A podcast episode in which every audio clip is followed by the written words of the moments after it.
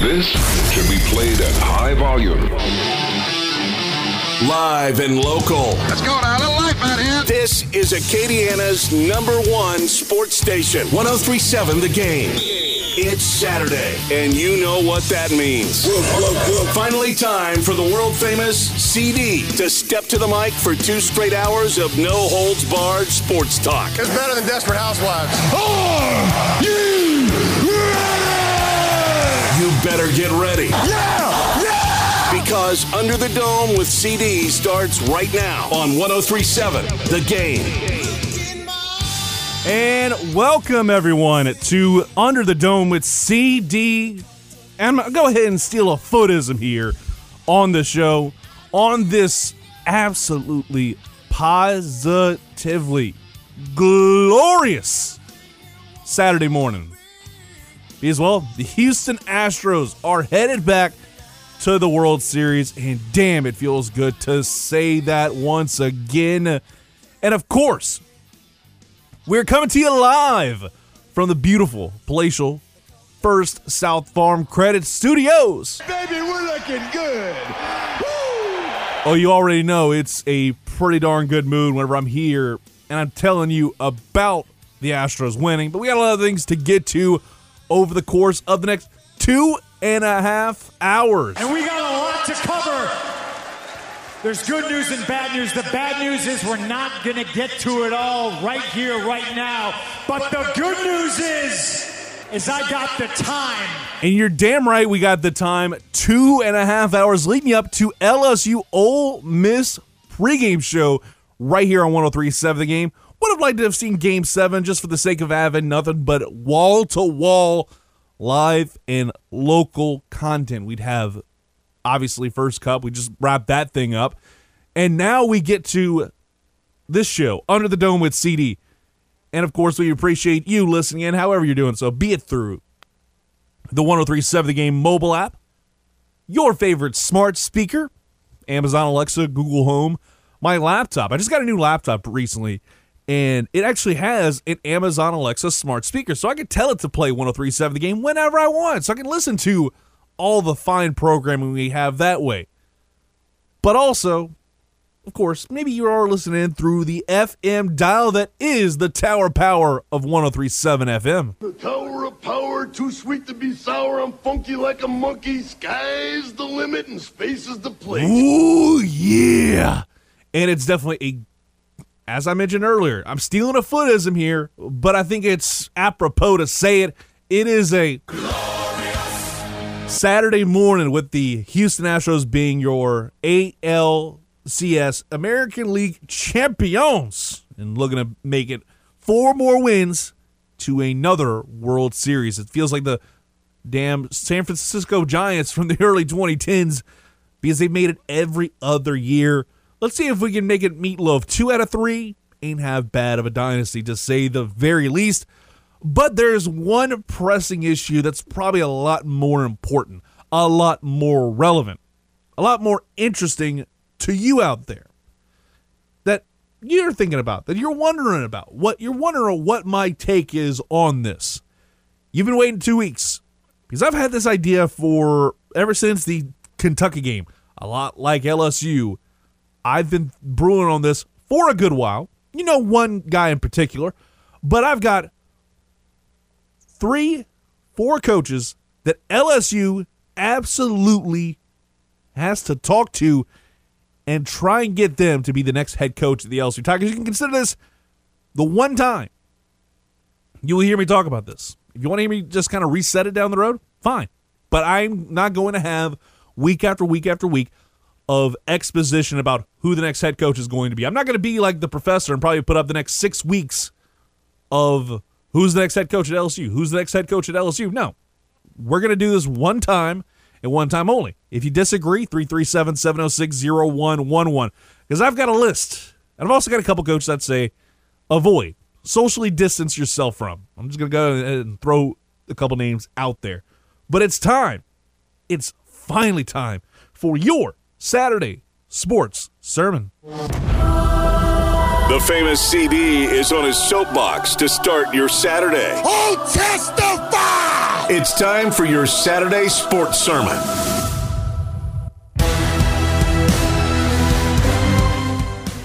Last Sunday may have not seen the New Orleans Saints play some football, but there was a massive news story, of course, dropped by Ross Dellenger of Sports Illustrated. You know, you know the story. You know what's going on with this.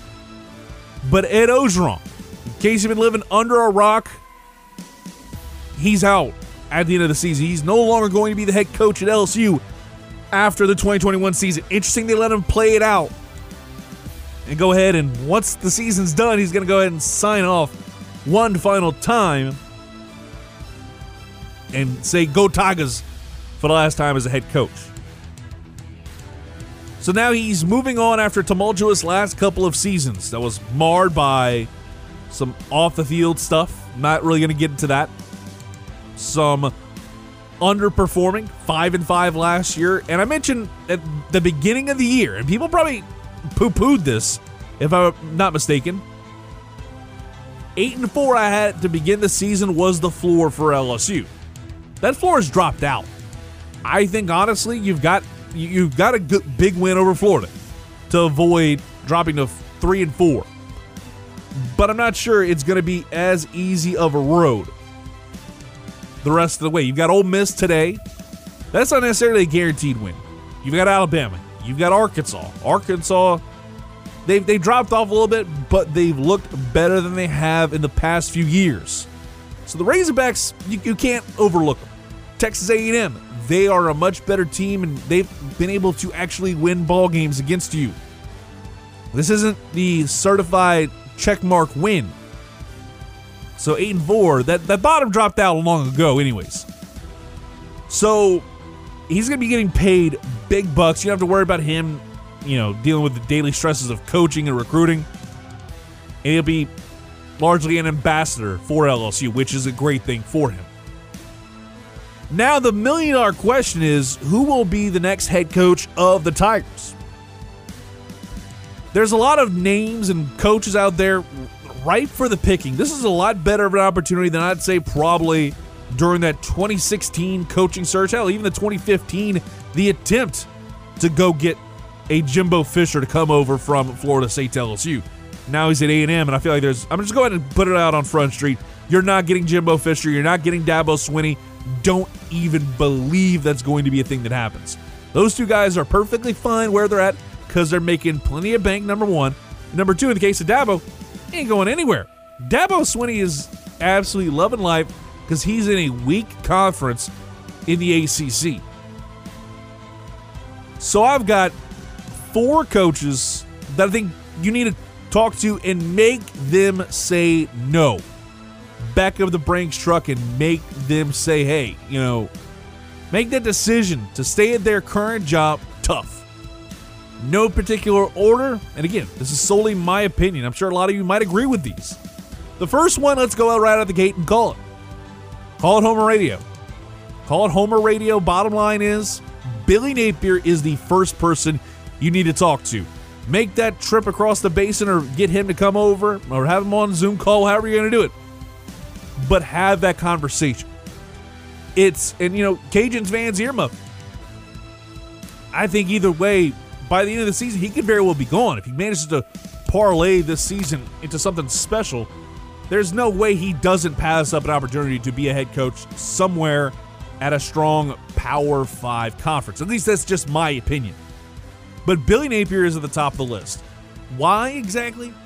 The biggest pro is he's learned under the learning tree of Nick Saban and Dabo Swinney, two guys that have won multiple national championships over the last couple of years. Two straight 10 1 seasons. It looks like you're brewing for another 10 1 season. That is if you play your cards right and you play up to your competition, not play down to your competition. He's recruited extremely well especially in the state of Louisiana. The big knock on him is obviously it's a group of five and it's the in state thing, blah, blah, blah, blah, blah. I'll throw this out there. You see what he does with group of five level talent. You see what he does on the recruiting trail coaching a group of five program. Imagine what he could do for you as the head coach of the flagship that is LSU in the state of Louisiana. That would be a massive coup. We talk about building the fence. I think that fence could very well be built with a guy like Billy Napier leading the way. I don't think it's going to happen. Uh, in terms of likelihood, I'd probably say maybe a 25% chance of it happening at best. I think the big thing is does the LSU fan base want him? And number two, are they will they be like not proud, if you will, and not not try and be too proud and say hey, we don't want a guy from a Group of Five program, especially the one down the road. I think they need to swallow their pride if they want to get a guy like get a really good talent that's young. It's him. He's only coached Cajuns for four years, which is really the only knock I have on him. He's only been a head coach for four seasons. Meanwhile, another one. I think this one's probably, if I were to put it at the top of my, if I were to rank it one through four, he's number one. It's James Franklin. James Franklin is a guy I'd 100% talk to, and a lot of it is based off his track record. He's only had one losing season in his career as a head coach. And that was back in 2020. He has consistently put the Nittany Lions in the top 25 rankings a lot. And the Big Ten, to a certain extent, in terms of the toughest Power 5 conference, they have been number two. You have the Ohio State, you have Michigan, Michigan State. You got a lot of programs that are better in that conference. Iowa, heading into last weekend, was number two in the nation. If only they hadn't lost to Purdue. If you hadn't talked to your kids about undefeated Iowa, it's way too late. So for me, I think he's a guy that I would put at towards the tippy top of that list. And I have the fact that he's coached in the SEC before. He coached Vanderbilt. Vanderbilt. And before you say, oh, hey, Coach Vanderbilt, and obviously he had that investigation over at Vandy, and it didn't necessarily look all that great for him, but you look at what he did at Vandy. His head coaching record was outside of 6 and 7 in 2011. He went 9 and 4 two straight years, 2012, 2013 before jumping over to Penn State. That's pretty damn good. And then he's been able to make this program at Penn State a lot more of a consistent winner. Hell, won the Big Ten championship in 2016. That makes me think he's probably the most qualified coach out there that you could probably get if you're going strictly on the college football ranks. Again, I mentioned the fact that what happened at the Vander, Vanderbilt and some allegations that happened last year while he was at Penn State. It hurts his image a little bit, but I feel like the fact he's nav- navigated murkier waters, taking over a program in the post Paterno era and managing to make that and righting the ship, that's a huge step in the right direction. I think that's a guy I would 100% take. Jamey Chadwell is probably the guy I'd put third on my list. He's turned Coastal Carolina from an afterthought to a top tier group of five program. Virtually overnight. After you had a former entrepreneur in Joe Moglia and he had to step down, Jamey Chadwell took over after being kind of an interim head coach once and then became it again after Moglia stepped down. He managed to turn this thing overnight, bringing a rigid culture to the to that program and turning a team that had only been playing FBS football for five years into a top 25 team. Now, will they be top 25 by the end of this week or by tomorrow? I don't necessarily think so. You lose to App State. And an App State team that, relatively speaking, in terms of the hierarchy, it's a down year for them. Because they lost to the Cajuns. I think that alone is a down year based off of their expectations over in beautiful Boone, North Carolina. But a lot like Billy Napier, and almost like less so, he has very little head coaching experience. He was largely he was a head coach one year, then he passed the reins down, then he was coach for a couple years now. And he's getting a lot of love because he's a hot name. He's a he's a flashy name. He's a splash hire name we hear all the time. Little head coaching experience is the biggest con I have for him. The final one I'll throw out there is Mel Tucker. He's done a great job at Michigan State so far. Currently 7 0. They have a bye week this week. So Mel Tucker's definitely has a chance to be getting some calls this weekend, maybe in the in between meetings or in between practices. But Mel Tucker has had a really interesting career. He was an interim coach at Jacksonville in 2011. Not necessarily great, but then again, he's coaching a Jacksonville team in 2011 as an interim at 2 and 3. He coached Colorado for a year and was 5 and 7 with the Buffaloes. Fast forward 2 years later, he's got the team 7 and 0 and nationally ranked for the first time in what feels like a long time because Michigan State football based off of like my memory it's been a, it's been a hot minute because I remember like early on in the college football playoff era, they were like actually halfway decent. They were really good. But turn around and now you've got an opportunity where Michigan State looks to be like a lot better. They're already bowl eligible because they started the season 6 and 0. But I think obviously they got bigger things on their mind. That said, the road is going to be a lot tougher is yes, you are number seven in the coaches poll, number nine in the AP. But you've got the bulk of your schedule going forward is against extremely tough programs. Michigan next Saturday on Fox. Then you have Purdue, who just beat Iowa. Don't forget about that. Maryland. Maryland might be the only game left on that schedule where you're not the underdog. And that's not a knock. I think it's just factual. You have Ohio State and you have Penn State. Those are the other two teams you'll face. And those two, without a doubt, will be top 10 teams. So Michigan State might just be an 8 and 4 team. And I, I think there's absolutely an opportunity for him to get that spot. But I'm not necessarily, necessarily sure that they go for it.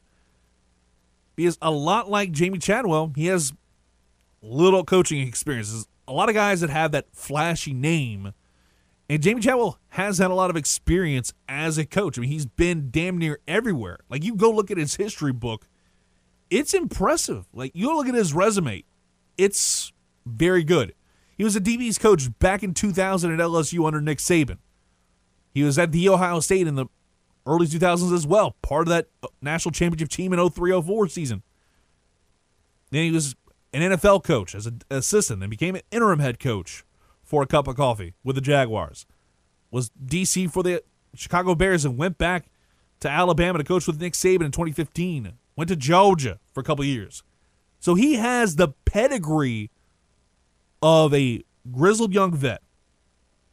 I think he absolutely is one of those guys that's in there, that's in that conversation. And I feel like there's a few more that are in there, but those are my four that I really like, and I feel like they have they have to talk to them first. Other guys, obviously, Luke Fickell. I think Fickell absolutely has a great opportunity, but I think he's going to go if if obviously Urban Meyer doesn't take it. I think the USC job is his. I think the USC job is absolutely his, in my mind. But I'll throw a couple out there in terms of avoiding. And you need to avoid this like the plague or maybe as I said earlier, socially distance yourself from these two names. And I'll say it right out of the gate. Lane Kiffin's a guy you should avoid like the plague. Because if he's going to jump ship from Ole Miss after two years to go to LSU, who's to say that two years down the road, something else doesn't open up? A notable job in two, three years' time opens up that he's like, hey, I want to take this opportunity. Let's say hypothetically, the Alabama or Georgia job opens up, you don't think he's not going to take that and go run, just go run where the money is? His agent is absolutely setting that up. So for me, I want to avoid Lane Kiffin because he's been a guy that always jumps around. He never stays at a place too long. Another guy I'll avoid, and this isn't isn't a knock against the coach himself, Bill O'Brien. I don't want to see Bill O'Brien be a head coach of a program especially college football wise. And it's because of what I saw with Houston after he took over as the coach GM role. When he took over that, that place went to HEW hockey sticks in a handbasket. I wish I could say something else, but I can't because it's radio. But that place went to hell in a handbasket in a hot minute once he took over as GM. You saw him make these absolutely ridiculous trades. I feel like he's good as a coach but don't let him have all the chips. Maybe similar, at least somewhat, to Ed Orgeron. Don't let him hold all the chips and control everything. Have him be able to do his thing in his own little world, and things will wind up being a little bit better. That's at least how I think about Bill O'Brien. There's a couple others, obviously. Urban Meyer, if he gets fired from the Jaguars after the season, and he should be, in all honesty. I don't know if they're going to wind up moving forward from him fast enough, but that's a different conversation for a different day. But we're past due for a break, so we'll take a quick timeout. We got in about 10 minutes or so. Good friend Scott Watkins. We're going to talk about the Sun Belt Conference reported expansion of the SBC and so much more with him a little after 10:30. But we're past due for a break. Coming up next, we're going to talk some high school football. Week 8 in the books. And boy, oh boy, a lot of big takeaways I'll get to next right here on 1037 The Game. You're listening to Under the Dome with CD right here on 1037 The Game and 1037thegame.com. From the preps to the pros and everywhere in between. I gave it a uh, a ten, a ten.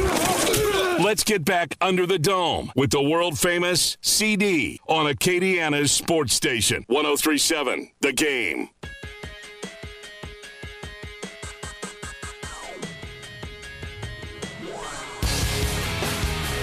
Welcome back to Under the Dome with CD right here on Acadiana Sports Station 1037 The Game and 1037thegame.com. Coming to you live from the First South Farm Credit Studios. Going to have Scott Watkins on in just a few. Got a little caught up in the opening segment there. And again, I just feel like there are four guys that are a little bit head and shoulders above the rest. Now, I mentioned earlier Luke Fickell. I feel like he's a really good candidate. He's probably in that ARV. If we were doing top five, I think he'd be number five in that list because I think he's got other options open for him. He's done a great job at Cincinnati, don't get me wrong. I just feel like there's a better opportunity for him elsewhere, and I think he's absolutely eyeing that job like people do with the eye emojis nowadays on the Twitter. But enough about college football for a moment because you're the rejoin. We talk about the preps, we talk about the pros. It's time to kind of get an idea what happened last night across the world of high school football.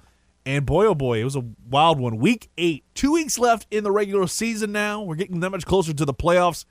Time for everybody's favorite segment high school football scoreboard. It's gonna be a top physical ball game.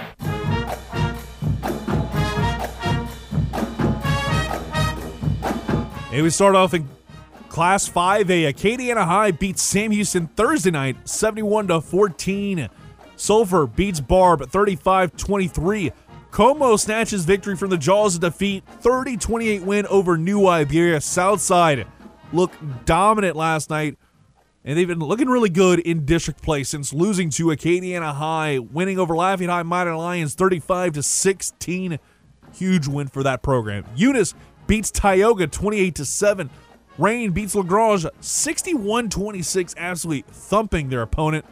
North Vermilion beats Washington Marion 52-21. Brother Martin beats Carencro 35 to 7. We'll talk about that game a little bit later.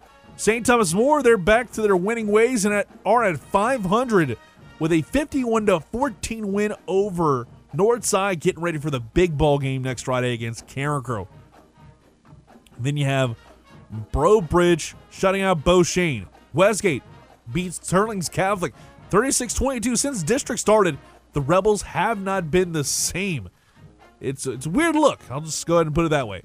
Beau Chene gets shut out by Breaux Bridge 40 to nothing. Cecilia shuts out Opelousas 23 nothing. Livonia beats Broadmoor 56 to 14. Church Point gets a COVID forfeit win against Ville Platte 2 to nothing. I think that's the second time Ville Platte's kind of dealt with that kind of stuff. No, wait, I think it was Sacred Ville Platte. Anyways. Then we have Iota beats Pine Prairie 41 28. Northwest beats Mamou 48 22. Abbeville beats Rayville 54 to 6. The Wildcats looking good this year. Only one blemish on the record, if I'm not mistaken. Yeah, I believe they have just one blemish on the record, so good for them.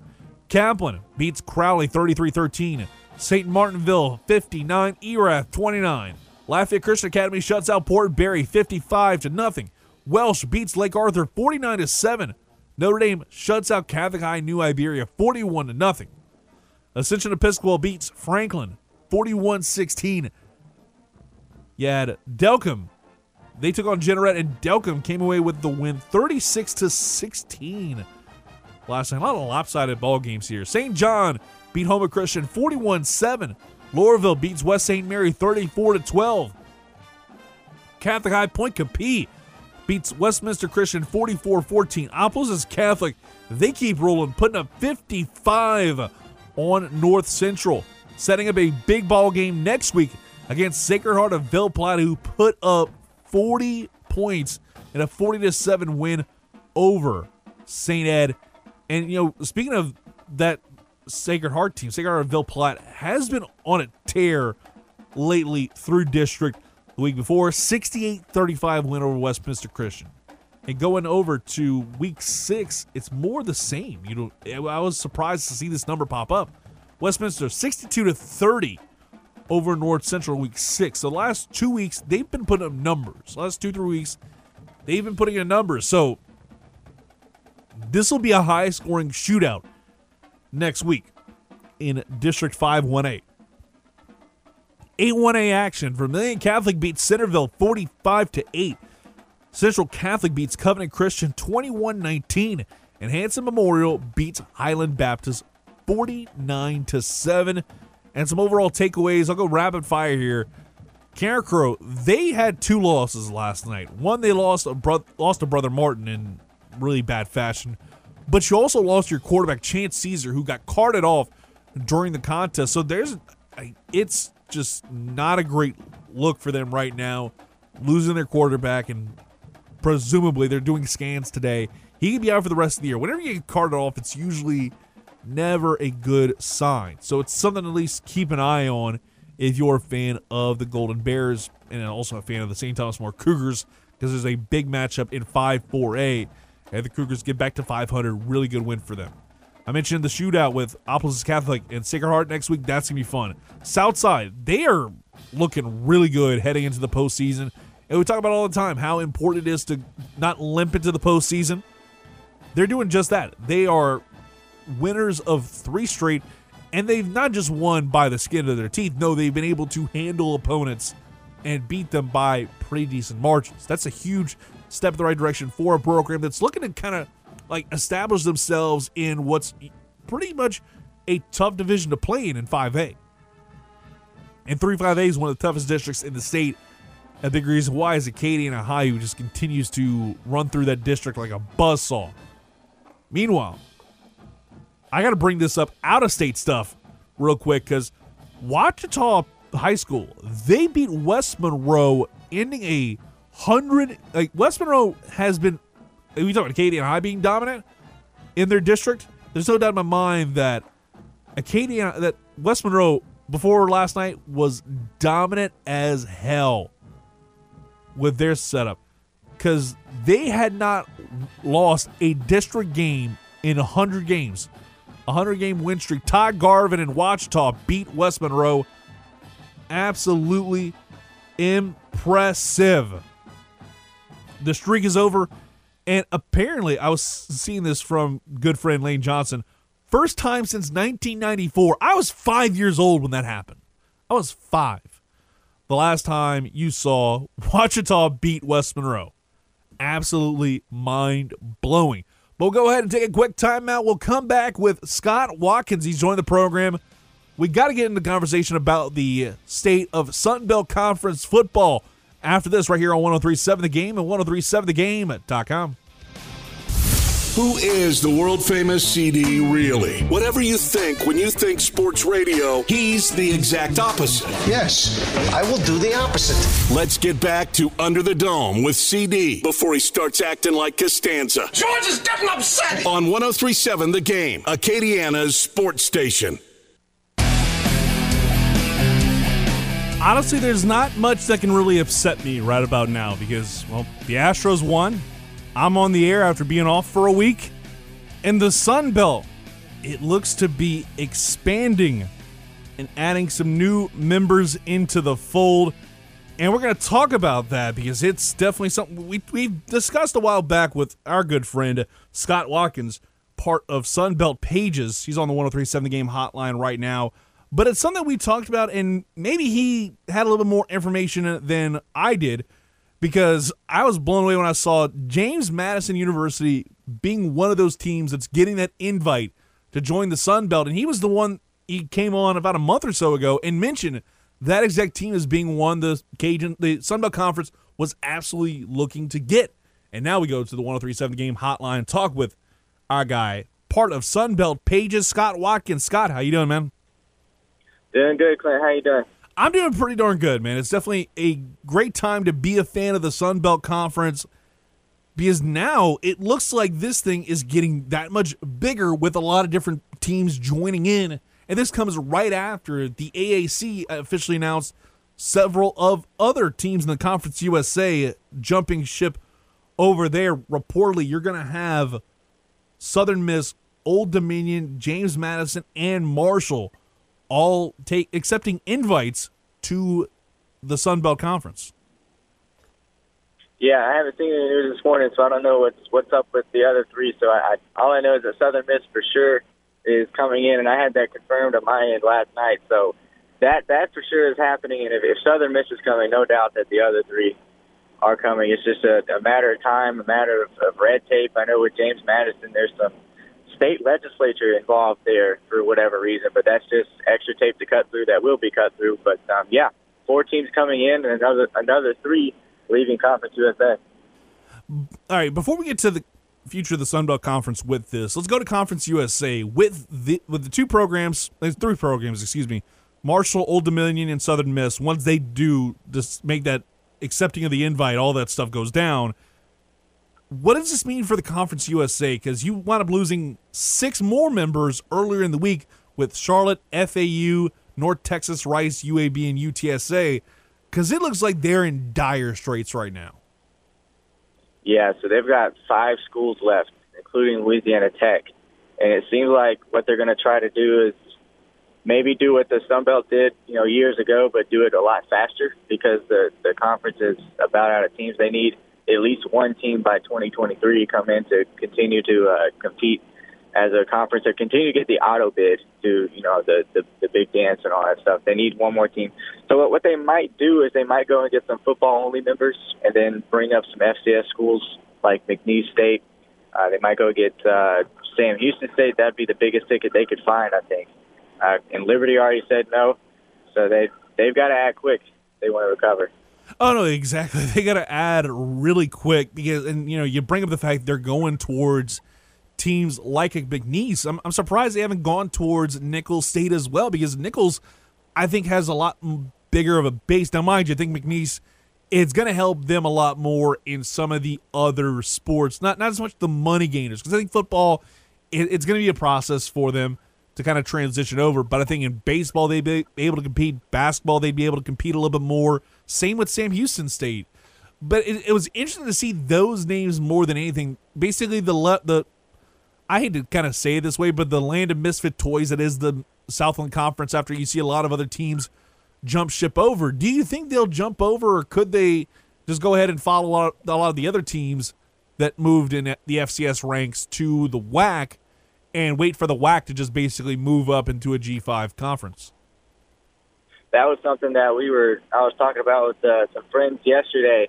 Uh, it, there's a lot of craziness that can go down. Whatever Conference USA does, I think that other conferences are going to be reactionary. I don't think that the WAC or uh, the ASUN or the, the Southland, uh, all they can do is gather up the gather up the troops. You know, have a meeting, say, hey, this is why we want you to stay. Um, but other than that, they're going to have to be reactionary to what Conference USA is going to do. Uh, I was surprised, just as surprised to you as you to hear McNeese State and to hear Tarleton State, which is a school nobody had heard of before last year, because they just jumped from D2 to D1, and now Conference USA is talking to them about moving to FBS. Uh, I yeah, I think everything's going to be reactionary. I think that um, it's going to throw a big old wrench into a lot of processes because you know the WAC, of course, it has a long-term plan. They're coming back to football and they want to be back to FBS at the end of the decade. Uh, the ASUN is throwing together a football conference. So there's a lot of moving pieces that Conference USA can disrupt right now. And I think that those FCS conferences, all they can do is wait and see. Talk right now with Scott Watkins, part of Sunbelt Pages. And obviously, we'll flip it over to the Sunbelt now and see how things look. And just based off of what I'm thinking about when it comes to the future of what the Fun Belt could look like, it looks like more likely than not, obviously, you're based in Alabama and you cover the Troy Trojans a lot over in Montgomery, Alabama. I think honestly that team's going to be jumping over to the West and make that like that much stronger of a conference based off of the geographic outlook. Yes, Troy is going to go to the West Division once it's all said and done. That'll start in 2023. Uh, that will make the West Division uh, much stronger. I think the East is going to be ridiculous. Don't get me wrong, with Marshall in there and James Madison in the, in the mix as well. But the West is going to be a lot better with Troy and Southern Miss involved, um, and that that'll be fun. I think travel wise, it, it'll be a little bit tougher on Troy because you're not playing, you know, eight out of nine other opponents. You know, you're going to be playing everybody out west and maybe two schools out east, and then we're going to have the introduction of cross division rivals, which I think Troy and South Alabama is the only cross division protected cross division rival that the Sun Belt has right now. Everybody's going to get one in two years. I'm hoping that Troy gets Georgia State because that's a three hour trip but um, that's that's something that's going to happen. But as far as just how the division's going to look, the West, like you said, it's going to look a lot better. It's going to look a lot better. I think it's just going to be so much more fun. You bring up the East, that thing's going to be stacked from top to bottom because you got App State, who's never going to have a truly like down year in terms of oh hey they're going to be like 500 or so in the conference. Coastal Carolina, Marshall, James Madison, like you mentioned, who's to say like Georgia State or Georgia Southern could have a really good year that East is going to be very tough net to navigate. Now, the West, obviously, if Arkansas State can kind of build momentum with Butch Jones leading the way over there, and then also maybe Troy gets back to some form of normalcy in Southern Miss managed to get this get that ball rolling. I think the Sun Belt Conference is in really good shape right now, and it seems like based off of what the AAC did, and you can correct me if I'm wrong, they seem to be the new premier conference once all this kind of stuff shakes out. It could be. It could be. Um, a lot of it depends on you know what the landscape as far as how these teams look in two years. Um, of course, right now, I the Sun Belt is great up top. The top tier is fantastic. The league is having a little bit of a rebuild year on the bottom level. I think there's five or six teams. I think actually six teams that you could say are rebuilding at some phase. Um, that will change. I mean, there's going to be some teams in two years that are going to look good. Southern Miss under Will Hall might look pretty good, and that'll help out out west. Uh, Texas State, they might be making a change. They might be looking different in a couple of years. Troy might be looking different in a couple of years. I mean, it really all depends. The American, you got six Conference USA schools now over there that are just that have saturated that league, and they went after the markets again uh, like Conference USA did a long time ago. Questionable, bold move. Uh, but you know, we'll see how it plays out. It, it did not play out well last time for Conference USA. Maybe for the American it'll work out this time, but who knows? Exactly. Who really knows? Talking right now with Scott Watkins, Sun Belt Pages. And you know, when you look at the way things are, and I, by the way, I gotta say, thank you for reminding me about Will Hall, former Cajuns offensive coordinator, now the head coach at Southern Miss. It's crazy to think how the circle kind of goes in that perspective. But when you think about it, obviously it feels like Conference USA if they can't necessarily keep, like retain some of these names, and it feels like it's not going to be the case. Could you see this thing be split up? Whoever's left just kind of jumps is basically allowed to opt out of being part of Conference USA, and this thing like breaks apart, and we see the number of FBS conferences go from ten to nine, and we see what's left kind of spread apart amongst the AAC and the Sun Belt? That's possible. I I don't think it's the most likely thing that's going to happen. I don't, I don't think it's the most likely option. Uh, I've hear I've heard a little bit of talk about the MAC, you know, picking up a couple schools if that were to happen. But I think Conference USA is very determined to go ahead and expand as quickly as possible. It may not look pretty early on, but I think that's what they're going to do. And I think they're going to they're going to try to hang tight. They're going to hang in there for a few years and try to get the ball rolling. It's exactly what happened. So eight, eight, nine. Last five members and had to rebuild from there pretty quickly. Brought up a lot of FCS schools. Um, the difference is the last go around, there were several FCS schools that were, you know, storied, uh, storied powers, storied teams. App State, Georgia Southern, even Coastal Carolina was successful in the Big South. But this go around, there's not much left. With James Madison going to uh, the Sun, the FCS powers, they're focused in the Upper Midwest. That's where they are. They're all up in North Dakota and Montana and Iowa, that region. There's not much left for Conference USA to pick off. They're going to have to look into the Southwest, and those programs aren't the strongest. Scott, one more for you. Do you think there's going to be more expansion down the road for the Sun Belt, or do they stick to the 12 teams like for the next 10 years? Um, well, this will take them to 14. This will take them oh, to yeah, 14 sure. teams, and yeah, and I think that'll be it. Uh, that that should be it. I've never been one to like a, a good 16 team super conference like the SEC is going to. I think that makes your makes your bottom tier a little too deep. I think that sets up a different battle down the road. Um, so I don't think the Sun Belt is going to want to get too big. Of course, looking at Conference USA, that league got got up to 14 and it killed them. So it's a little. It makes me a little nervous that the Sun going to get that big right now. So I definitely don't. I don't want to think they're going to go any bigger than that. Scott, thank you so much for coming on, my man. We'll talk to you down the road. Enjoy the rest of your weekend, brother. Yes, sir. You too. All right, that was Scott Watkins, Sun Belt Pages, and we got to reset that a little bit more because I had I saw I remember the quote whenever all this news started to kind of circulate over the last few days, and I've got some thoughts about it. So we're gonna go ahead and take a quick timeout. When we come back, I've got five picks that you need to click for this weekend. If you're out there betting, I know, uh, you know there's a certain casino out in Marksville that actually has sportsbook, a sportsbook there, and uh, I'm like, speed of the process, guys. You need to see this all throughout the state. Come on now. We'll take a quick timeout. Back with more. You're listening to 1037 The Game, 1037thegame.com, and yet this is Under the Dome with CD. Under the Dome with CD is a show for all the degenerates out there. You make your rules, and we will break them. Let's get back to the famous CD, Yeah. who will break it all down for us.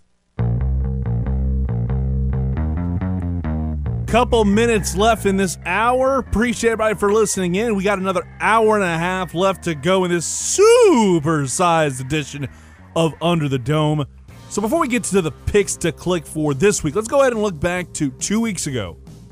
Four and one, October 9th, last time I was on the airwaves. Four and one with my picks. And since I decided to get a little bit cocky, I had five picks during this show's off week on Twitter, twitter.com slash under the dome CD. You can check us out over there.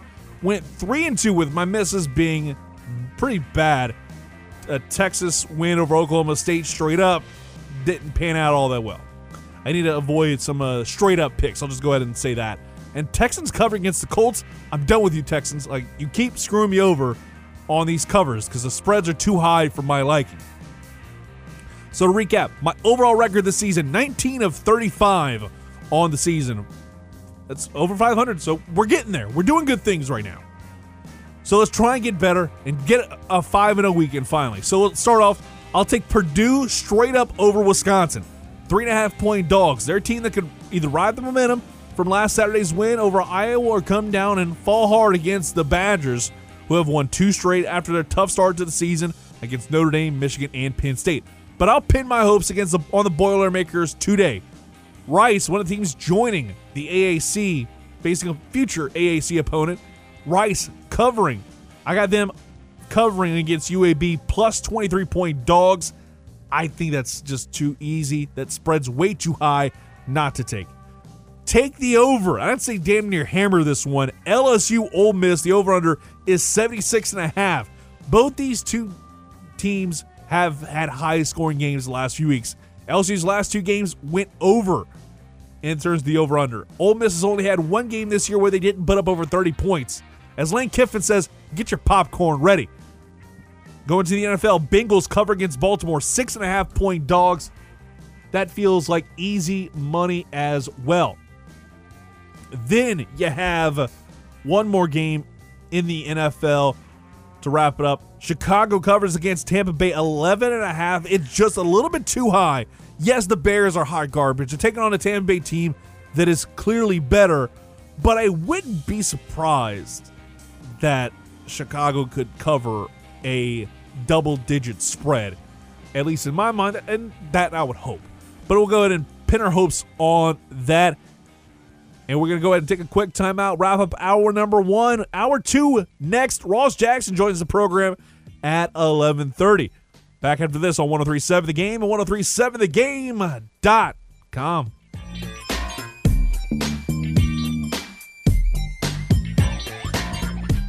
This should be played at high volume. Live and local. Let's go now. A little life out here. This is Acadiana's number one sports station. 1037 The Game. It's Saturday, and you know what that means. Finally, time for the world famous CD to step to the mic for two straight hours of no holds barred sports talk. It's better than Desperate Housewives. You better get ready. Yeah! Yeah! Because Under the Dome with CD starts right now on 1037 The Game.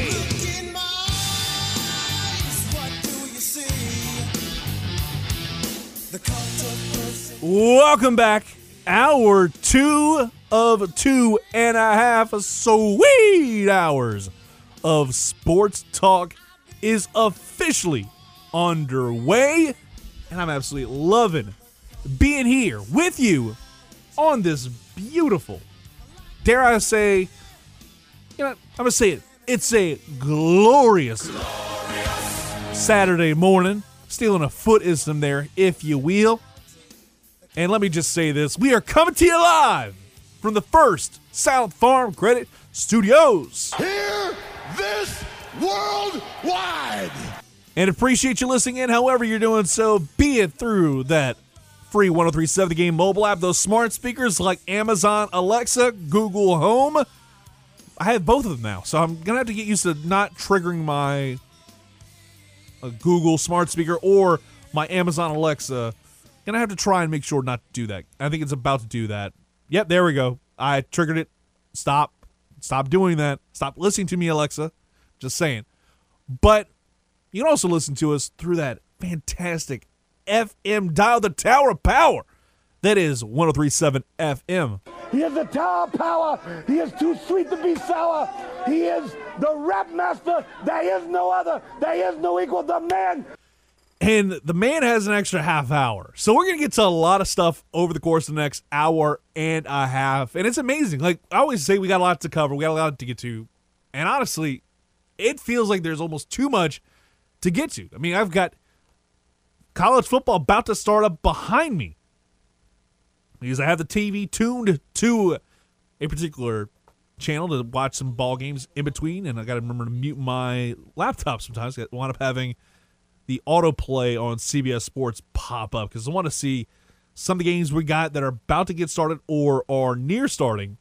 Cincinnati Navy, that's gotten kicked off. We also have uh, Arkansas Woo Pig Sooie taking on Arkansas Pine Bluff. A lot of other games. We'll probably reset those in hour number two or hour number three, the extra bonus ball edition of Under the Dome with CD. But I want to reset about the Sun Belt Conference and the expansion that's going on. These reports are, you know, we talked about earlier. Old Dominion, James Madison University, Southern Miss, Marshall, they're all going to be jumping ship. They're all going to be pretty much Southern Miss, Old Dominion, Marshall, and James Madison. Four teams are jumping ship as early as next week. Now it'll become official, I think, like 2023 or so. So a lot like 10 years ago, when the conference added several programs, UT Arlington, Arkansas Little Rock. Now those programs uh, reportedly, reportedly, are going away.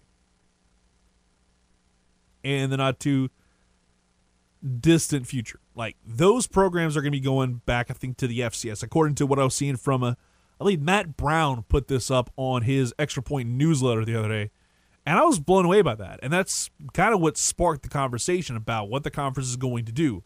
and now they're going to go more with a football model and adding four more teams. They are currently at 10, adding four more. And they got me thinking about something. And it's about how much things go full circle in sports, how things are cyclical. And I thought about it. You know, five years ago, Ed Orgeron was taking over the LSU program as an interim, and now he's finishing up his time as a CEO of the Tigers.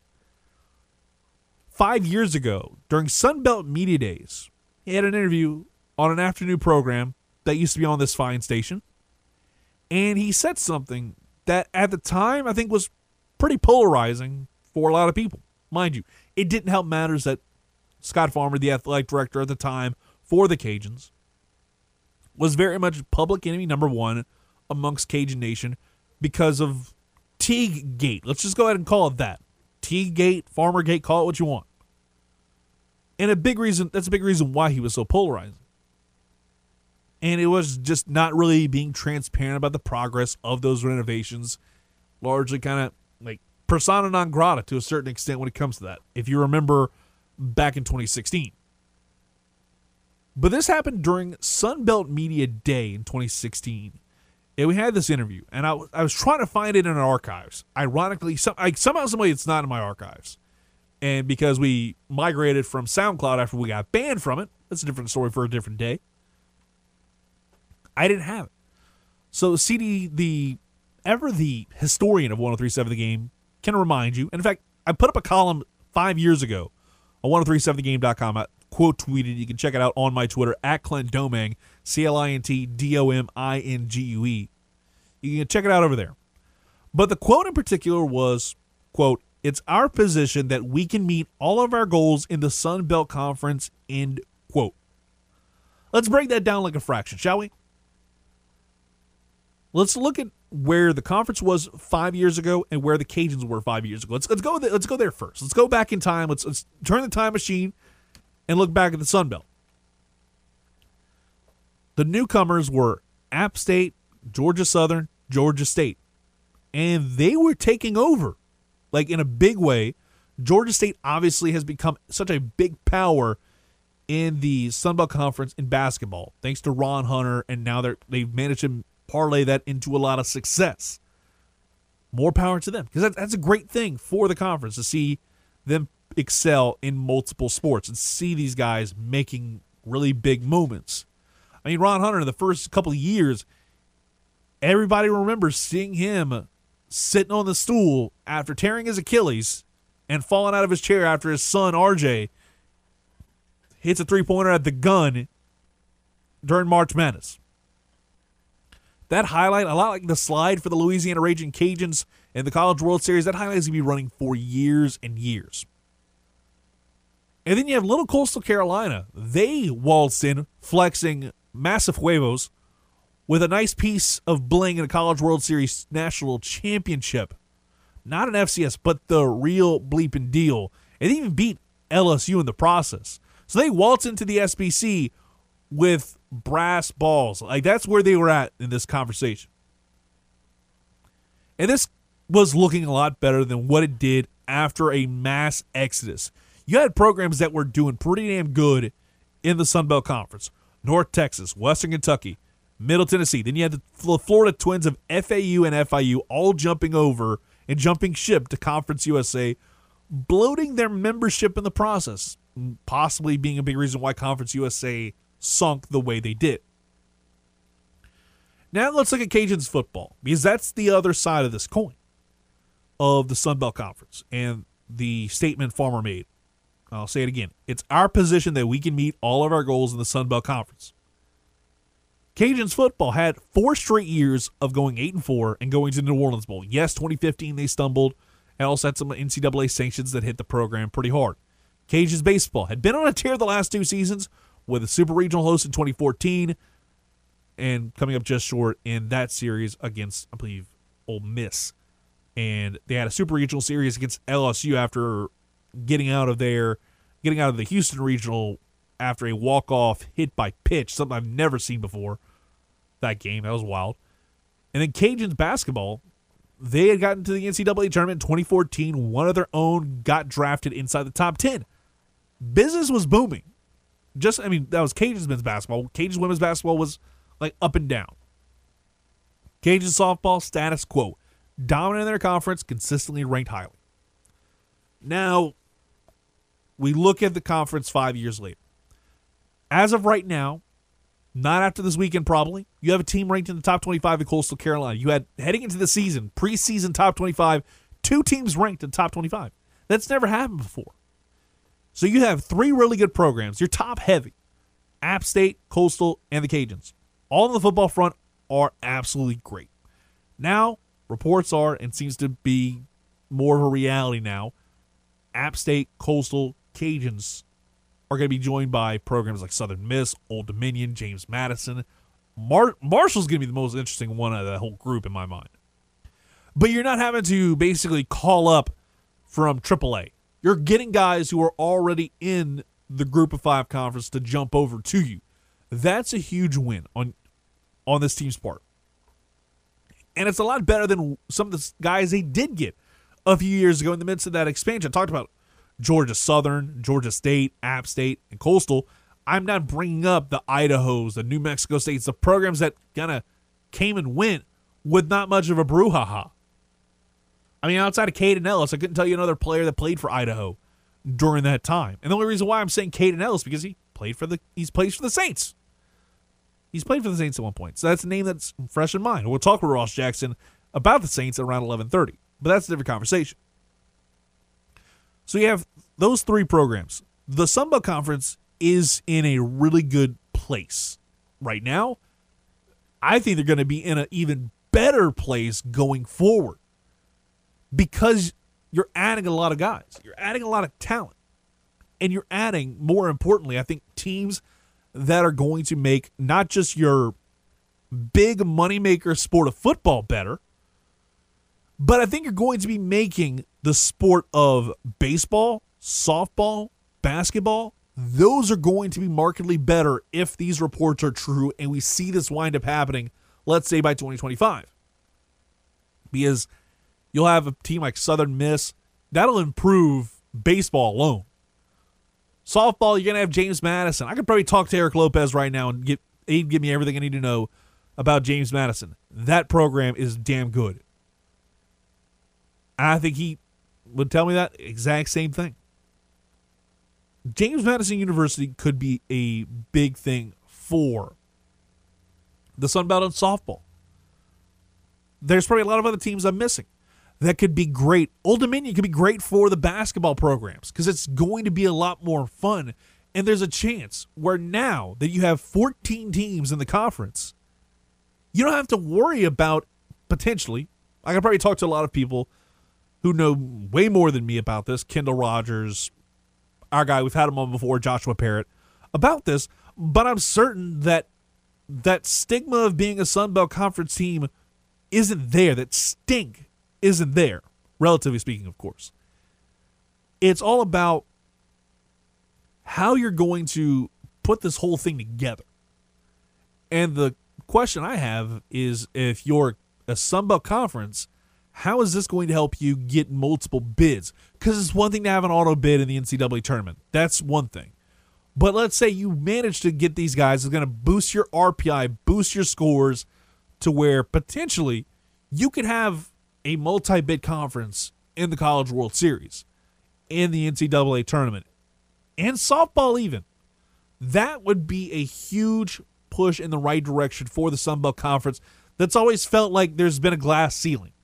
Fast forward to now, there's an opportunity there for the Sun Belt Conference to really be pushed as a premier conference, not just in money making sports, but all major college athletic sports that we talk about on a daily basis here on this station and across the country.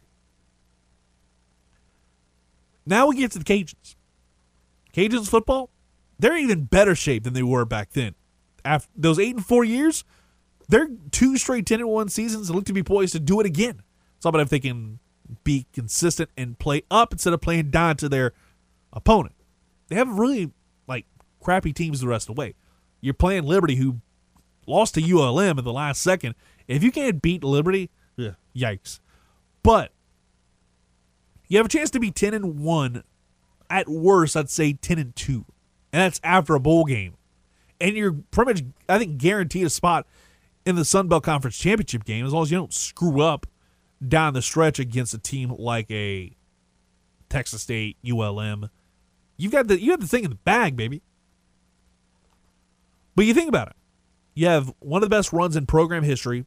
Excuse me, not one of the best run in program history with Billy Napier. Whether or not he stays after the season, no matter who it's for, if it's that team across the basin or anybody else, that program is in phenomenal shape. And then fast forward, you have a Cajuns women's basketball team that's making tremendous strides. You have a Ty Say is the preseason Sun Belt Conference Women's Basketball Player of the Year. Preseason. I can't think of another player that's reached that heights in women's basketball for the Cajuns. It's probably been a while. I'm not I'm not, not throwing appreciate towards people like Great Campero, uh, all those players, but I think just in the recent history, I haven't seen those players be in that spot. They made some tremendous strides last year. Were one game shy of making the women's NCAA tournament. That's a massive step up from what I've seen the last few years from that program. Garry Brodhead, got to give him credit. He's been able to like turn it around and he's looked good leading the way. Men's basketball, great players on the roster. They've been working that transfer portal a lot. Health is going to play a key role in continuing to build up off of this. Because there's been moments where this Cajuns team looks to be like on the way up, but then injuries happen and you kind of stumble out the gates. You have softball. They, they've been doing the same thing they've been doing before handling business and taking down opponents and holding dominion over the rest of the Sun Belt. Now, James Madison could have something to say about it, but then it's going to make the conference better. That's going to make your in conference RPI probably stand out a little bit more and make it a little bit more feasible to where you could potentially, wait for it, host a regional. That hasn't happened in a while under Glasgow. Now, that's not a knock against Glasgow, but it's been a hot minute since the Cajuns have had to host a Women's College World Series regional. Let's see if they can get that down the road. Baseball, they're building momentum with Matt Deggs leading the way. Tell me there's not a level of excitement when you think about that team, when you think about that program. And Cajuns, you know, five years ago, when we heard Scott Farmer say the words, and I'm going to say it one more time quote, it's our position that we can meet all of our goals in the Sun Belt Conference. That's a huge win for Scott Farmer, a guy that definitely kind of put his foot in the mouth probably a little few too many times while being the AD, especially towards the tail end of that. But maybe he was actually right five years ago.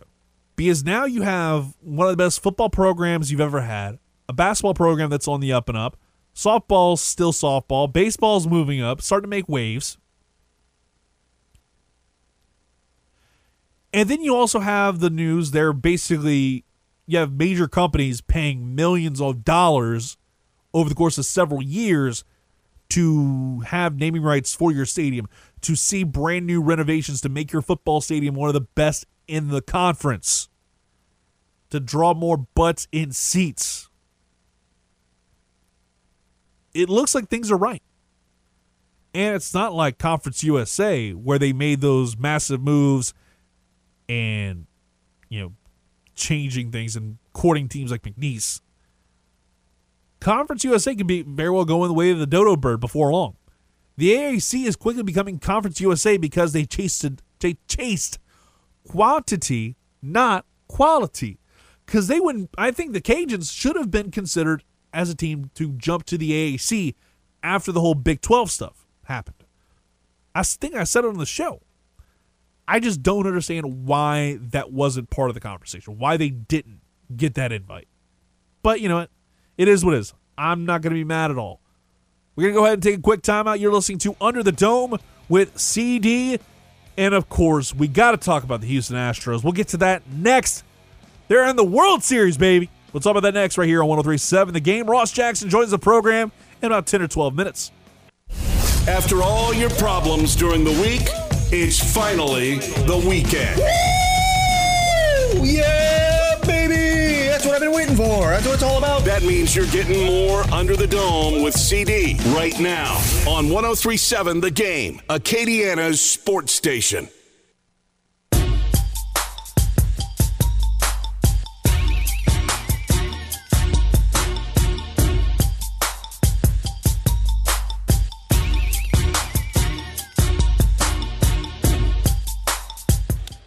Ball, and that's Wallop pretty deep to right center. Racing back is Renfro, still going back on the warning track. Hernandez back as well, and Hernandez drops it. He dropped it on the warning track. Scoring is Bregman. Alvarez in the second. 1 0 Astros.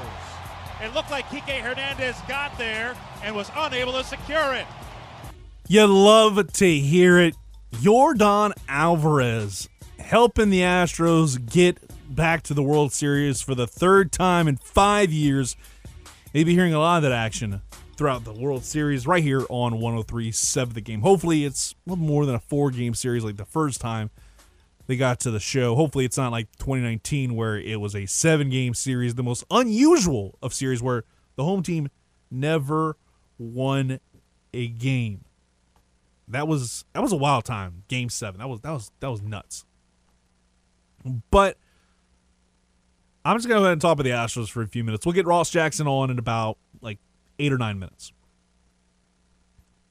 But my God, seeing the Astros get to this point was so much fun. It was a roller coaster ride of emotions.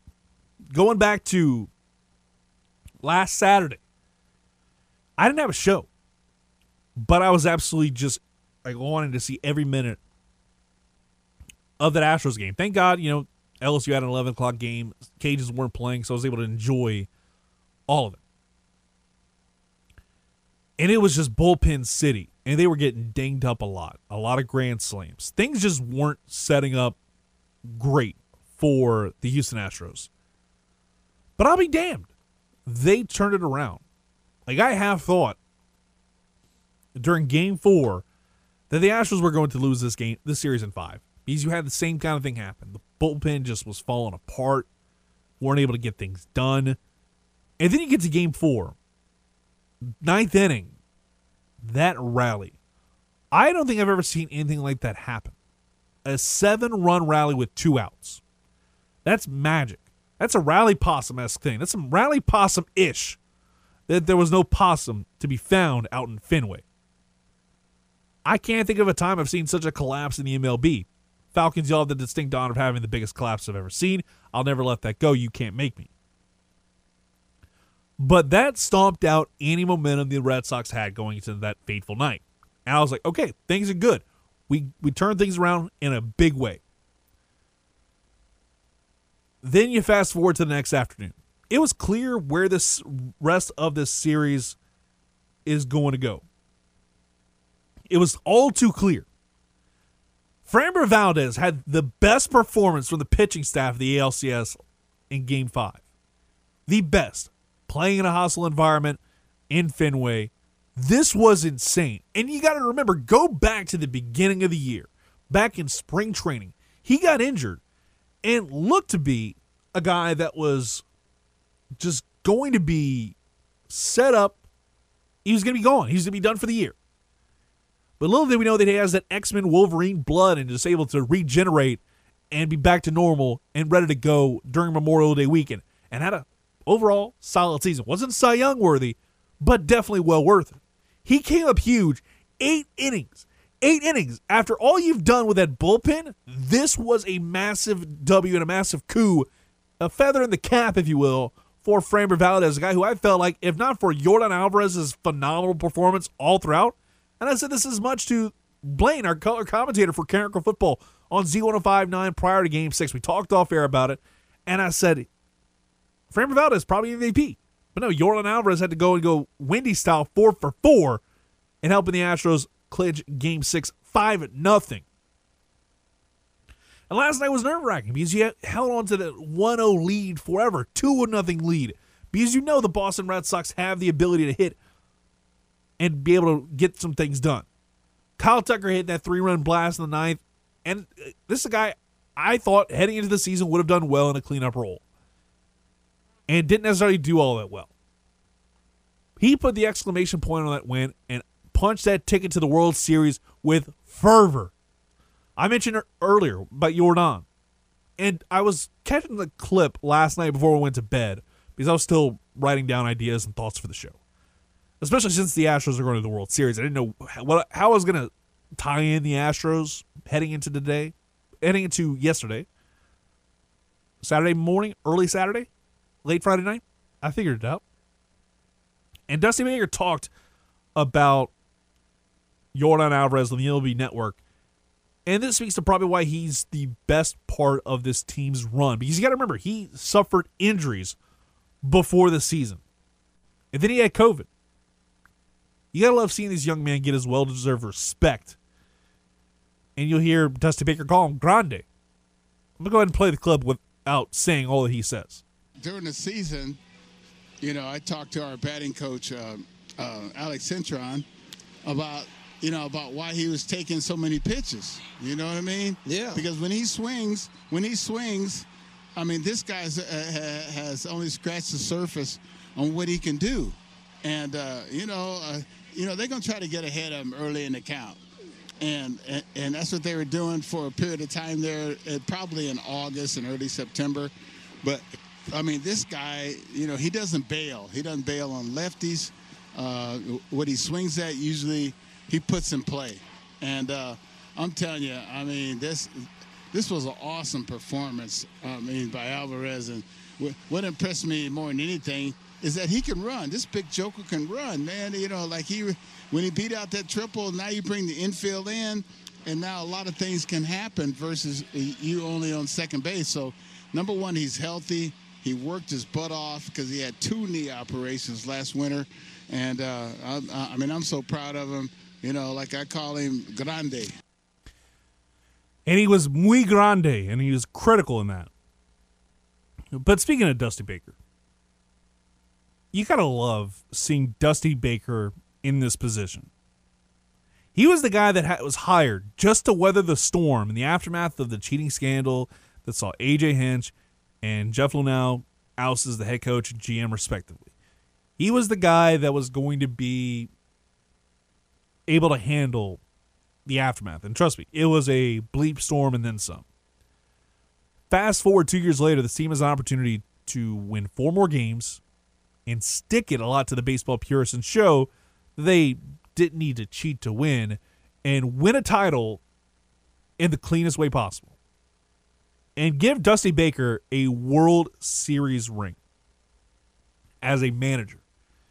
He was an assistant coach last year, uh, excuse me, 2019 during the Nats run, if I'm not mistaken. He was, but he's never won a World Series as a head coach. He was part of the Nationals, and then he left in 2018, so he never got a ring there.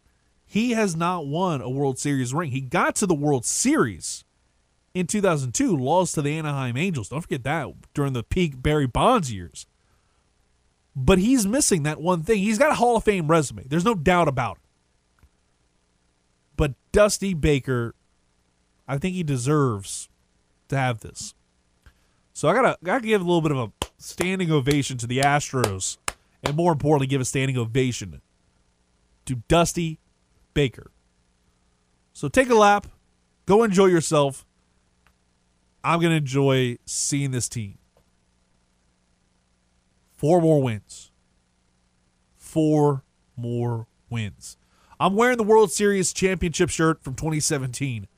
Hopefully, I can add another one to the collection. All right, it's Under the Dome with CD right here on 1037 The Game. When we come back, we'll talk some sports with Ross Jackson, Locked on Saints podcast. But looks like we got somebody on the hotline. Let's go ahead and get to that real quick, and then we'll take a quick timeout, get Ross Jackson aboard. Hello, you're Under the Dome.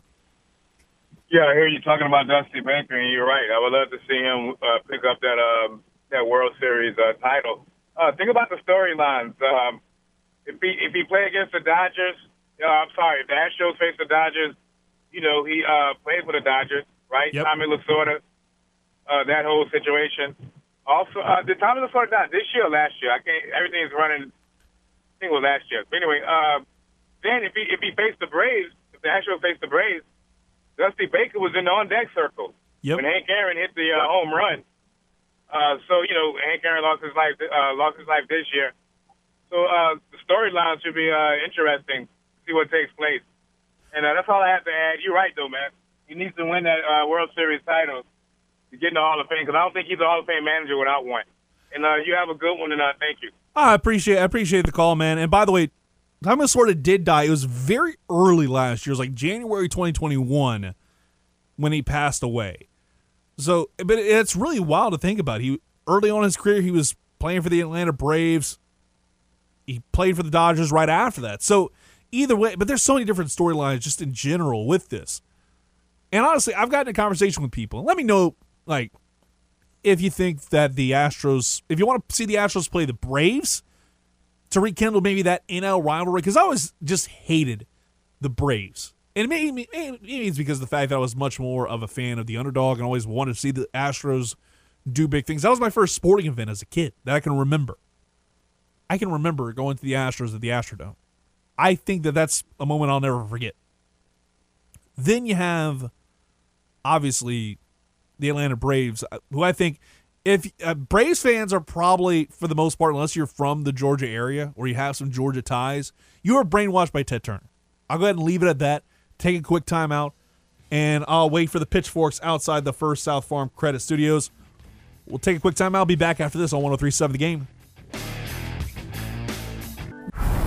Most sports talk radio shows go up to 10 on the amp, but Under the Dome with CD goes one higher. Why don't you just make 10 louder and make 10 be the top number and make that a little louder?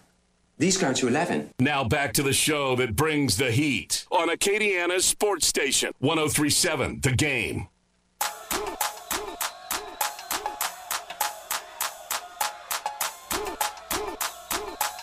Welcome back to Under the Dome with CD right here on 1037 The Game and 1037thegame.com. And we're coming to you live from the First South Farm Credit Studios as always. And we're going to go back out to the 1037 The Game hotline. Bring on our good friend, Ross Jackson, the newly married Ross Jackson. Ross, I think you planned this absolutely perfectly. I'm sure you, like the second y'all were trying to map out the date, you made sure to pick a date that was during the Saints bye week. well, it's funny. I, I have to give my uh, my wife Megan all the credit there because originally the, the wedding was planned for uh, July of 2020, and obviously that didn't happen. Yeah. And so, uh, you know, with us rescheduling and everything, she looked at me one day and she said, "How about October 18th?" Which is a Monday because we have a lot of you know theater people in our Yeah. circle. Monday is the day off for theater people. And so uh, we looked at it, and it happened to be the Saints bye week, and I said that would be really helpful. So it's really, it's really all her. Uh, she's the one that made it happen. oh no, I mean, I mean, the wife always man it, behind every strong man. There's a strong woman behind running things, No making doubt. sure getting it done. So she had, she had the right idea in all this because it's one thing to like it's one thing to get married during football season. It's another to pick it perfectly. Like let's say like this time next week here in Louisiana, I'm almost certain there's gonna be like half a dozen weddings going on during that bye week between the LSU Ole Miss and the LSU Alabama game because nobody is gonna want to go to a game during LSU Alabama week. They're gonna they they plan these out perfectly. So I think y'all managed to pull it off absolutely perfect. Yeah, yeah, no, I think we we got it right, and uh, I think you know she she knows the deal, she knows what's up, and she's uh, always been very supportive of the vision. So I, I'm always very grateful and appreciative of it. So, So has she been supportive about the new toaster? Uh, well, you know, when I finally got the punchline in there, she was no longer supportive. She was supportive all the way through. she was supportive all the way through. Like, the whole time, punchline like- landed. Um, you know, but you know that's the idea, right? You build up a joke for four days, and then you you deliver something that is very underwhelming. That's the idea. Hopefully the Saints aren't underwhelming coming out of the bye week. And speaking of that, like it seems like things are starting to move in the right direction. Obviously, you're dealing with a lot of these injuries. Guys are back on IR finally. You see Malcolm Roach, he practiced yesterday. He was full practice after not practicing on Thursday due to illness. You're seeing a lot of guys get mm-hmm. back into limited. Terron Armstead, Erik McCoy were limited practice. Like this is a huge step in the right direction for this team. The bye week seemed to be good. Everything's starting to move in the right direction. And then you're playing a Seattle team. We talked about it a couple weeks ago. You're without Russell Wilson after Aaron Donald Right. just collected his finger for the Infinity Gauntlet. Now you look at the Saints. things are po- things are setting up nicely after what felt like an up and down start to the season. Yeah, look, I mean, it's it's it's uh we can finally look at maybe the tide starting to turn a little bit in the favor of the Saints, and we sort of expected this coming out of the bye week, right? That over the next couple of weeks following the bye, they would start getting major pieces back. Now they're not going to get everybody back for Monday's game against Seattle, but ideally they're able to at least get healthier, maybe on the offensive line, maybe on the defensive line, get them a week together before returning David Onyemata, who comes back from suspension after serving a six game suspension as opposed to missing six weeks, which there's been a little confusion around that, but he's got one more game to miss as well. So it, it, this is a good opportunity for New Orleans, who, as you mentioned, is about to take on this team that's weakened without their starting quarterback, and then also has a not the not the Seattle defense that we're used to in Seattle right now. We're about 32nd ranked defense, 30th ranked defense in, in you know in whatever metric you're looking at. I mean, this is not a great defense in in Seattle, and the Saints are a team that have been trying to find ways to expand their passing game as well as make sure that they're still leaning into their run game. They're you know just outside of the top five in terms of running attempts in the NFL, but they're bottom of the league, 32nd in the NFL in passing attempts, and they've you know leaned a little bit more into their passing game over the last couple of games, which have been against weaker defenses. They have a third one here Monday night against Seattle. Oh no, and it's absolutely amazing just to see how quickly things are setting up nicely. And you bring up that the Saints. I mean, they have just like last week was that game where they absolutely had to have it. The two weeks ago against the Washington mm-hmm. football team. And for a split second, I almost called them by their former name, but I was like, okay, let me let me correct myself before I say it. Yeah, no. and it was like, like what they did. I mean, after Taysom Hill got hurt, it looked like the team kind of was like, all right, let's go back to what worked, and let's go back to using Alvin Kamara a lot more. And I think that really helped out a lot in terms of just getting things in that right direction, especially in the offensive side of the football. Because to start, it didn't look all that great.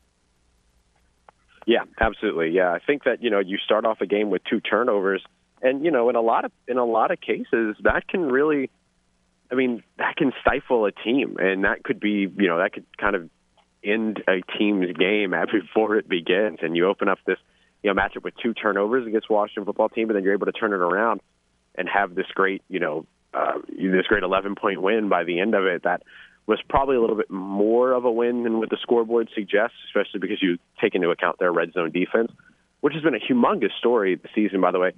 35.7% conversion rate for opposing teams in the red zone in terms of scoring touchdowns. Meanwhile, the Saints are first in the league right now at over 90% uh, converting theirs. 13 out of 14 trips to the red zone have ended in touchdowns for New Orleans, and that's been a big part of why they've been able to win, and they've been able to either keep in games or turn the tide of games the way that you saw against the Washington football team, where things started off a little bit sloppy, but then once they were able to kind of get back in rhythm, they were able to get the ball, move the ball down the field, even without Taysom Hill, who has been their go-to player in the red zone. They were still able to convert and score some touchdowns there. And you saw the big, you know, throw and catch to uh, Alvin Kamara that apparently Jameis Winston was very excited about before he called the play, and he ran into the huddle very stoked about it. And so, you know, I think you're seeing that sort of usage for Alvin Kamara tick up uh, in the passing game. You're seeing things sort of correct themselves as players become more available for this team, and as Jameis Winston gets more sort of settled into this offense and this defense just continues to play extremely well, and that's that's a winning formula. If you can run the ball, if you can make smart decisions with the football in the passing game, even if you don't have the big splash plays, if you're just making good decisions, you have a good run game, and you have a stifling defense. That's a formula to win, especially on the road. Talking now, Ross Jackson, Locked On Saints podcast, Canal Street Chronicles. And one of the things I noticed from yesterday's injury report was the fact that I think Pro Bowl punter Blake Gillikin he was out with an illness. Is that anything to be concerned about, or is this something that maybe can resolve itself for the next couple days? Hopefully, it's something that can resolve itself in the next couple of days. I mean, you know, uh, ideally he's back today and you know full participant in practice, or maybe even limited, or, or whatever it might be. It just depends on the nature of the illness, which of course we don't have any real, you know, full on details about. We can speculate that it's not. I mean, I, I think we know for sure at this point that it's not COVID related, considering that he wasn't moved to the the COVID reserve list. Yeah. So that's good news. And then you know, I, I think that when it comes down to it, you know, if Blake Gillikin has to play on one day of practice, I have a feeling he'll be okay. you know, um, especially if it's not an injury related thing that's keeping him out. So even if he ends up missing today, I wouldn't be surprised if he still plays, especially with the game not being until Monday. So, you know, you just kind of have a little bit of extra time here. So I, ideally, it's something that resolves itself quickly. But I wouldn't wouldn't even really rule him out if he missed today's practice. I I could see him popping up, maybe questionable at worst. Um, but we'll see. We'll see. I mean, it depends on the, the nature of the illness, of course. And you know, obviously, one of the other big injuries we've been talking about all season long is the Michael Thomas injury. He's not going to be ready to go on for Monday Night Football against the Seattle Seahawks, based off of what I'm seeing. So, when do you think the timetable is for him to return? Is it going to be next week's contest, or is it going to be closer to early November? Yeah, I mean, it feels like it might be closer to early November. I mean, you know, I think that the idea that he was just going to walk off the physically unable to perform list immediately and be able to play in the very next game uh, might have been a little optimistic in the first place. So I think getting, which many of us kind of fell subject to, but I think that, you know, if he it needs a little bit of extra time considering he hasn't practiced since January, and the last time he did practice, he practiced injured, right? He was still dealing with that ankle injury at the time during the playoffs.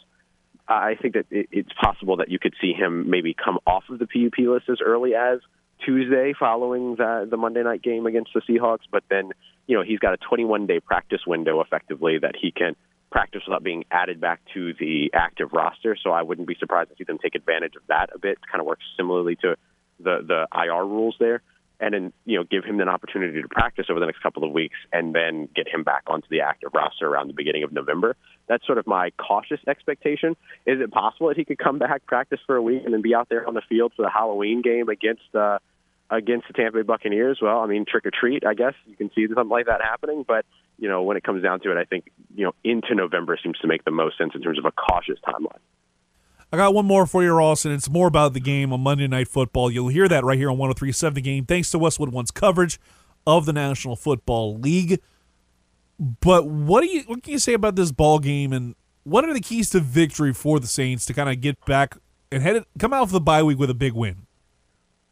Well, you'd certainly love to see the Saints pass rush get up there and uh, you know be a little bit more present in the sort of sack production portion of the game, which we haven't seen so far. The Saints near the bottom of the NFL right now, both in sacks as well as pass rush win rate as well, which is a metric that measures whether or not the players are simply winning their pass rush snaps against offensive linemen. So I think that would be a big part of it. Cam Jordan would be a big part of that recipe, especially with Payton Turner popping up on the injury report yesterday with a calf injury. Um, you look, a lot of folks are concerned about Cam Jordan, and they're mentioning that you know he's not good anymore. But this guy is top five in the NFL in hits, and he's top twenty in the NFL in pressures so far, and that's including missing a game. So he's getting there. He's just not getting there for the sacks yet. And I think that some of that has to do with the lack of interior pressure. So you'd love to see that sort of solve itself once David Onyemata returns in the next couple of weeks. But I think pass rush is a big key, and I think turnovers is a big key. The Saints right now are nine, excuse me, fourteen and three in away games where they can force two or more turnovers since 2017, and they're actually have the longest NFL streak right now in terms of forcing uh, games, forcing turnovers on the road with 24 games in a row. So if they can, you know, continue to force turnovers, which they've done extremely well so far this season, they're top five in, in turnovers generated. They're number two in the NFL in interceptions so far, and they're top five right now in terms of turnover percentage force, which is 17.9% so far. They've been remarkable in that area of the game. If they can do that then and even just force one takeaway, then they drastically increase their opportunity to be able to get another win in Seattle on the road. Ross, thank you so much for coming on, my man. We'll talk to you next week. Enjoy the rest of your weekend, man. Hey, appreciate it. Right back at you, buddy. Stay safe. I'll talk to you soon. All right, Ross Jackson, Locked On Saints podcast, Canal Street Chronicles. Absolutely love having that guy on. And we're going to go ahead and take a quick timeout. I got one final take for the regular two hour show. Extra half hour. We're going to get into more of what's going on across the country, and then we'll get to some LSU football talk in terms of what's going on on the gridiron. Considered from 12 to 12:30 to be the pregame show for the pregame show. Back after this on 1037 The Game and 1037thegame.com.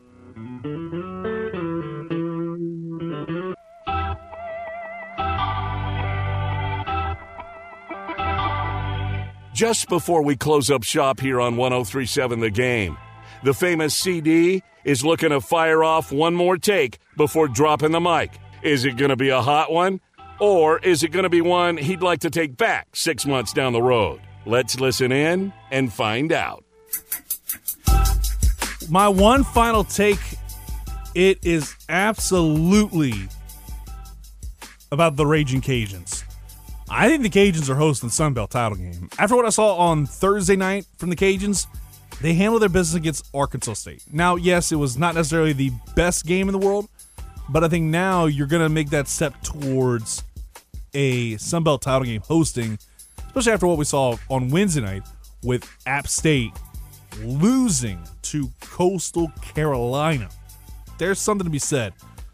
So I'm looking forward to seeing how the rest of the season plays out. But if I were to put money on it, and I probably could if I went out to a certain casino, not too far, uh, about probably an hour or so away from the First South Farm Credit Studios, I can do just that. But it's going to be a fun one nonetheless. Maybe the Cajuns can finally punch their ticket and win the 10 pounds of silver that is the Sun Belt Conference Championship. But I'm about to get out of here and be back for another half hour. Back into this on 1037 The Game and 1037thegame.com.